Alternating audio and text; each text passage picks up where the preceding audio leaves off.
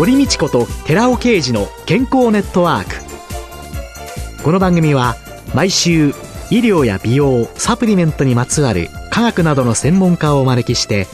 私たちの健康のために役に立つお話を伺う健康生活応援番組です。包摂体サプリメントと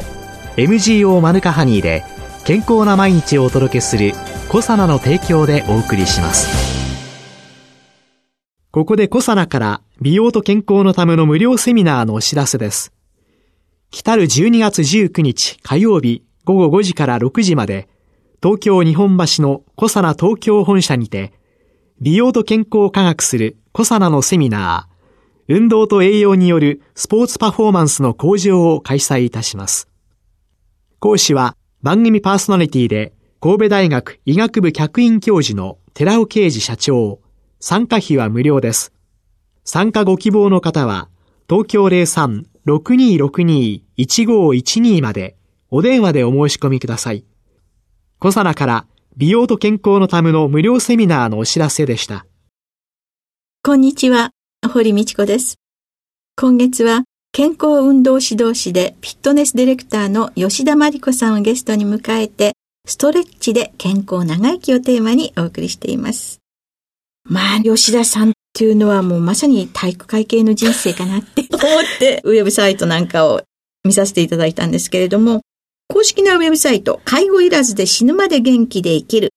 長生きストレッチのプロフィールの中にスポーツ好きの両親のもとひたすら体育会系を目指す道を歩むと書いてあったんですけれども、はい、お好きだったんですかスポーツ。選ぶ余地がなかったっていうところが正直なところですね。父はサッカーをやっていて、母はホッケー、グランドホッケーなんですけども、やっていて、私生まれて自分が自分だと認識する前からもうプールに放り込まれて 泳いでたようなんですよ。で、もう小学校上がる前から、えー、自分と同じぐらい大きさのあるサッカーボールと走り回ってましたね。本人がやりたいとかやりたくないという以前の話で。ええー、で、そういう中で、アクション女優を夢見てと書いてありましたけど。はい、私がちっちゃい頃ですね。はい。これを言うと年齢がバレるんですけれども、機械だっていうヒーローものがあって、えー、その中に美人だっていうヒーローがいたんですよ。これ女の人のヒーローで、多分初なんですよ。女性で戦う。うん、で、その名前がマリちゃんだったんですね。私もマリちゃんなんだって、これって私じゃんみたいなもう、ものすごく入れ込んだんですよ。塩見悦子さんがされてたんですね。はいはいはい、はい、かっこいいし、もう私絶対これになるってその頃、もう心に決めてました。で、その後、アクション女優になるんだって思いながら、水泳をやったりとか飛び込みをもうやったりというかやらされたりというか、来たんですけれども、中学の時に機械体操を始めたんですね。はい。バク転したりとか、トランポリン的な空飛んだりとかっていうようなことをやって、あ、もう私絶対これで行くんだっていうのは、自分の中では相当がっつり決めていたんですよね。はい。それが方向変化してきた理由というのは、はい、高校2年の時に怪我をしてしまって、トランポリンとか、ロイター版っていう、こう、いわゆるジャンプ系のものが一切できなくなっちゃったんですよ。あら。で、2回ちょっと手術をしたんですけれども、そこらで宙返りするのは厳しいなっていうような膝を壊したんですけれども、えー、状況になってしまって、で、うん、どうしようかなと思いながら、まあ体操は続けられないので、えー、大学ではスキーをやってたんですね。はいはい。で、スキーはやってたけれども、スキーってシーズンスポーツなので、はい、冬だけです、ね、冬だけなんですよ。で、他の時どうするかなっていうことで、はい、いろんなアルバイトをしたりしながら、結局は母親がエアロビクスがちょうど日本に入ってきた時に、1号の養成学校の生徒だったんですね。お母様はい。今も指導者なんですけれども、はいえなので日本で最初にエアロビクスを教え始めたチームの一人なんですよ。で、その影響でエアロビクスやればっていうことで、最初は、まあじゃあスキーをやってる傍らエアロビクスだったらシーズンスポーツと両立できるよねっていうふうに思って、大学の時にエアロビクス始めたんですけど、ええ、結局就職したのはエアロビクスのスタジオでした。ものの本には、はい、大手企業に就職するはずだった。はずだったんですよ。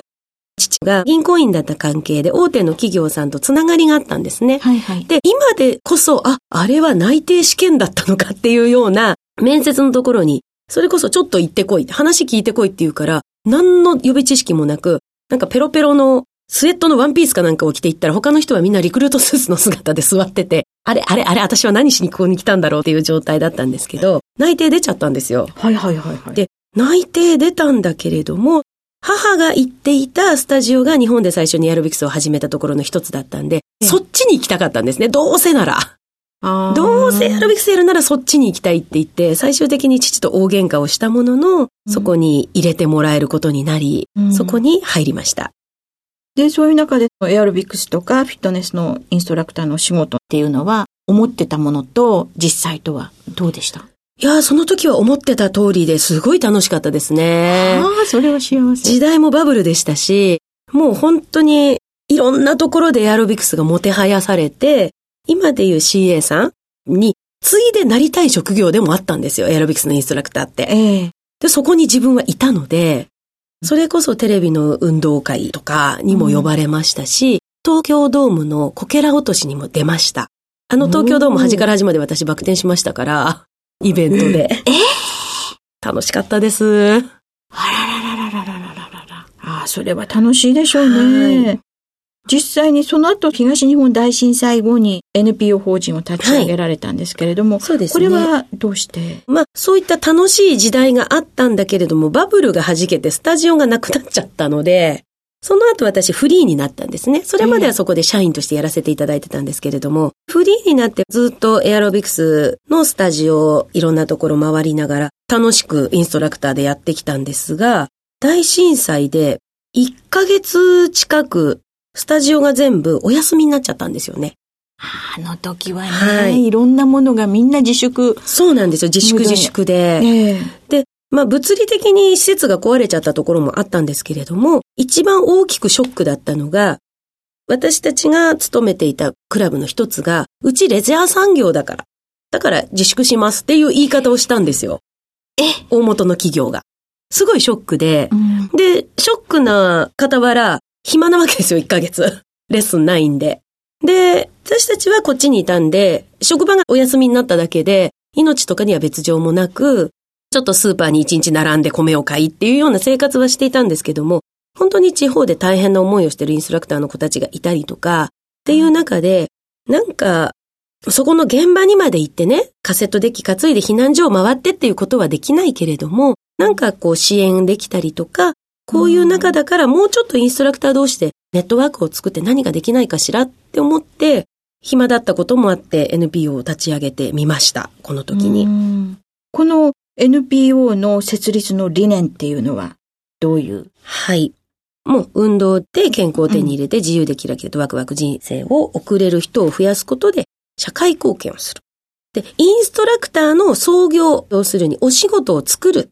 インストラクターが自分で仕事を作るっていうことが一つ。だから職業訓練みたいなイメージですね。で、それをやりながら、それを享受する社会一般の人たちの健康度も上げていこうっていう、こう、二本立てなんですよ。あ、運動で健康を手に入れて、はい、自由でキラキラワクワク、元気な人生を送れる人を増やす。それは、一人一人の運動というのと、はい、インストラクターと、はい、両方の視点。そうです。というのが、はい、ここに入っている。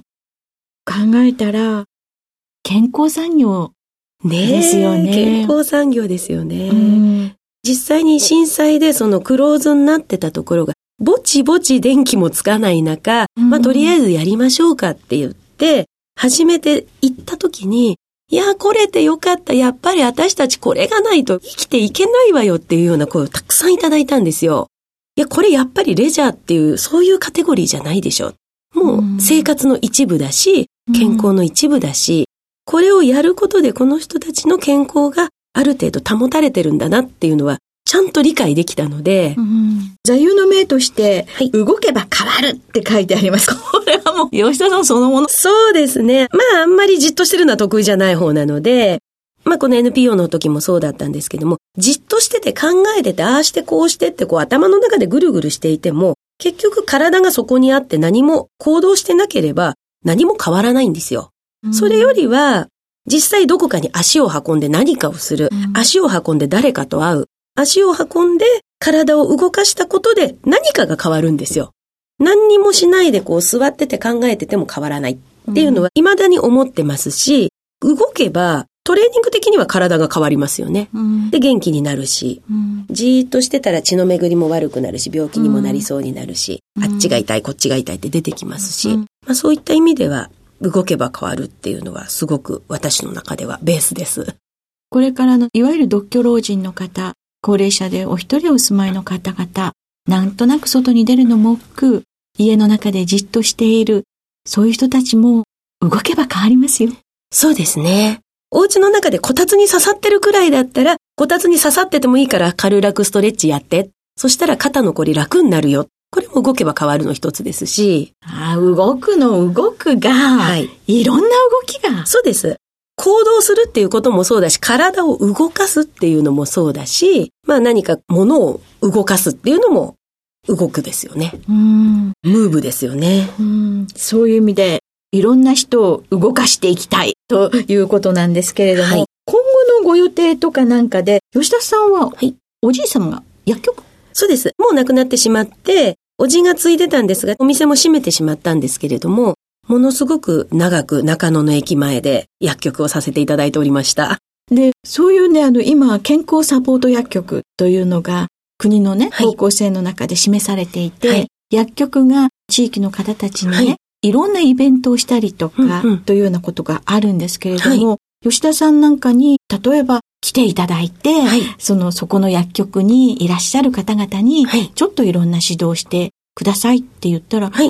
お願いしたりとか、あるいはどんなことがそうですね。提案していただけますか？まあ、客寄せパンダ的な感じで行って、ちょっと一緒に体操しましょう。で、体操して疲れたらこのドリンクを飲みましょうみたいなね、タイアップ的なこともできますし、結構今トレーナーがたくさん仲間にいるので、ピップエレキ板ぐらいの大きさのテープをこう、ちょ、ちょ、ちょっと貼るだけで体がものすごく軽くなるようなテーピングの仕方とかも知ってる仲間がたくさんいるので、そういう人たちを連れて行くと、えー、お試しでテープペッペッペって貼って、ちょっと体を起こして、おー楽になった。はい、このテープを買い上げっていうようなタイアップもね、できるのかなというふうに思います。うんその人の動きの問題点っていうのをパーソナルトレーナーとして、いろいろなことはご助言されている、そういうのを薬局の中でもこれから活かしていただけるっていうことも。そうですね。本当こう、何往復から歩いていただいたら、ある程度のトレーナーであれば、そこが悪いよね、ここが良くないよね、ここの筋肉が硬いよねっていうのは大体みんな見れるはずなので、うん、そういうのを軽くアドバイスさせていただいたりとかね。じゃあここをこうトレーニングしましょうとか、ここをストレッチしましょうとかっていうようなアドバイスはもうほんの10分や15分でできるトレーナーも多くいると思いますので、そんなこともできるかと思います。で、そういうようなお願いをしたいって言った時には、吉田さんのところの公式なウェブサイトなんかにも、皆さんお願いをしたりとか、はい、とりあえずお問い合わせいただいて、どんな形でどんなことをやりたいのか、あるいはどんなことをしたらいいんでしょうかでもいいと思うんですけれども、とりあえずお問い合わせいただければ動きます。はあ、というのの中で、2回目でしたかね。はい。コンサルティングっていうのが、個別のコンサルティングもあれば、はい、薬局の中で何か皆さんに動いていただくとか、何かしたいんだけれども、何か提案していただけませんかっていう、はい、そんなコンサルティングも。あ、そんなのもありです。乗っていただはい。お声掛けください。ぜひ、動けば変わる。はい。いろんな形で行動していけたらいいなというように思いました。はい。今月は4週にわたって健康運動指導士でフィットネスディレクターの吉田真理子さんをゲストに迎えて、ストレッチで健康長生きをテーマにお話を伺いました。ありがとうございました。ありがとうございました。続いて、寺尾刑事の研究者コラムのコーナーです。お話は、小佐の社長で神戸大学医学部客員教授の寺尾刑事さんです。こんにちは、寺尾刑事です。今週は先週に引き続き、アルファオリゴパウダーの力についてのお話をします。牛乳はカルシウム補給源として最適です。牛乳はタンパク質、脂質、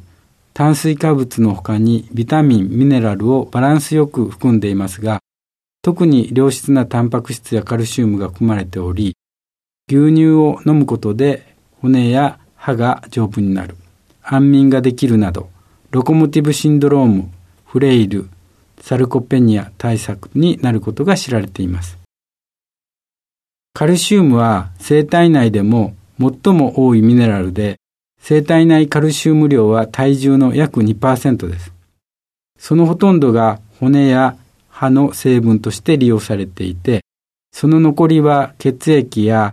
筋肉中にも存在しており、ホルモンの分泌、血液の凝固、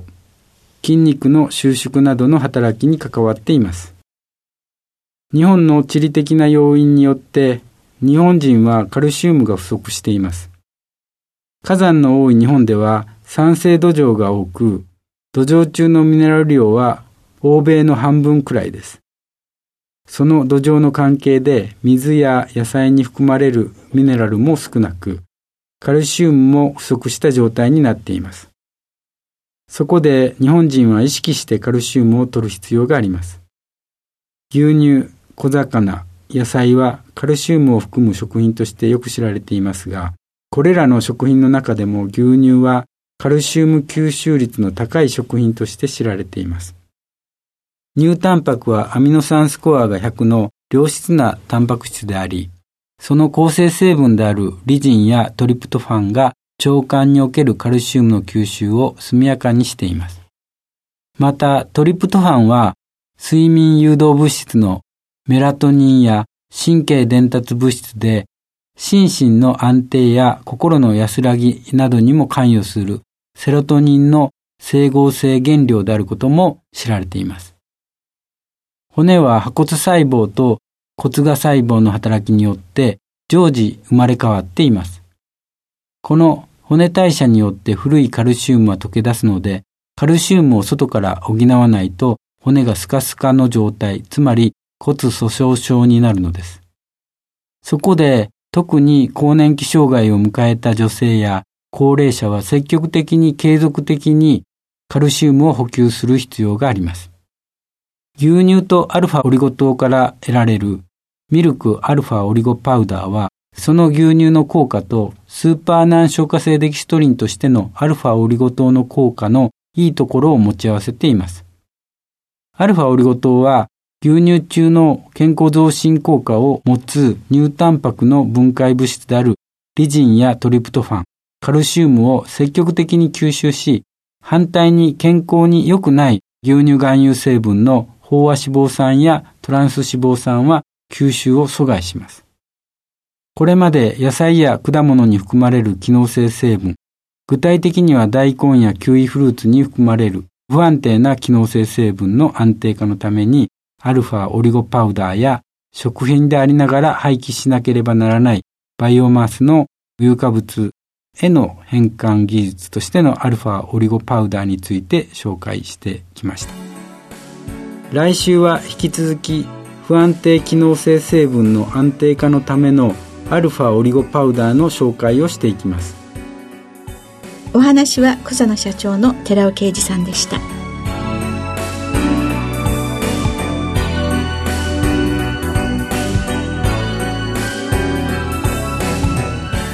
ここで小佐奈から番組お聞きの皆様へプレゼントのお知らせです。グルコサミンフィッシュコラーゲンペプチドといった軟骨成分に摂取した軟骨成分の組み立てをサポートする高級店などを配合したナノサポートシクロカプセル化スヌースアップ。これに軟骨成分の構築を促進する成分として大豆抽出成分ポリアミンを加えました。軟骨成分の構築力を高めたコサナのナノサポートシクロカプセル化スムースアップポリアミンプラスを番組お聞きの10名様にプレゼントします。プレゼントをご希望の方は番組サイトの応募フォームからお申し込みください。コサナのナノサポートシクロカプセル化スムースアップポリアミンプラスプレゼントのお知らせでした。堀道子と寺尾啓二の健康ネットワーク。この番組は包摂体サプリメントと MGO マヌカハニーで健康な毎日をお届けするコサナの提供でお送りしました。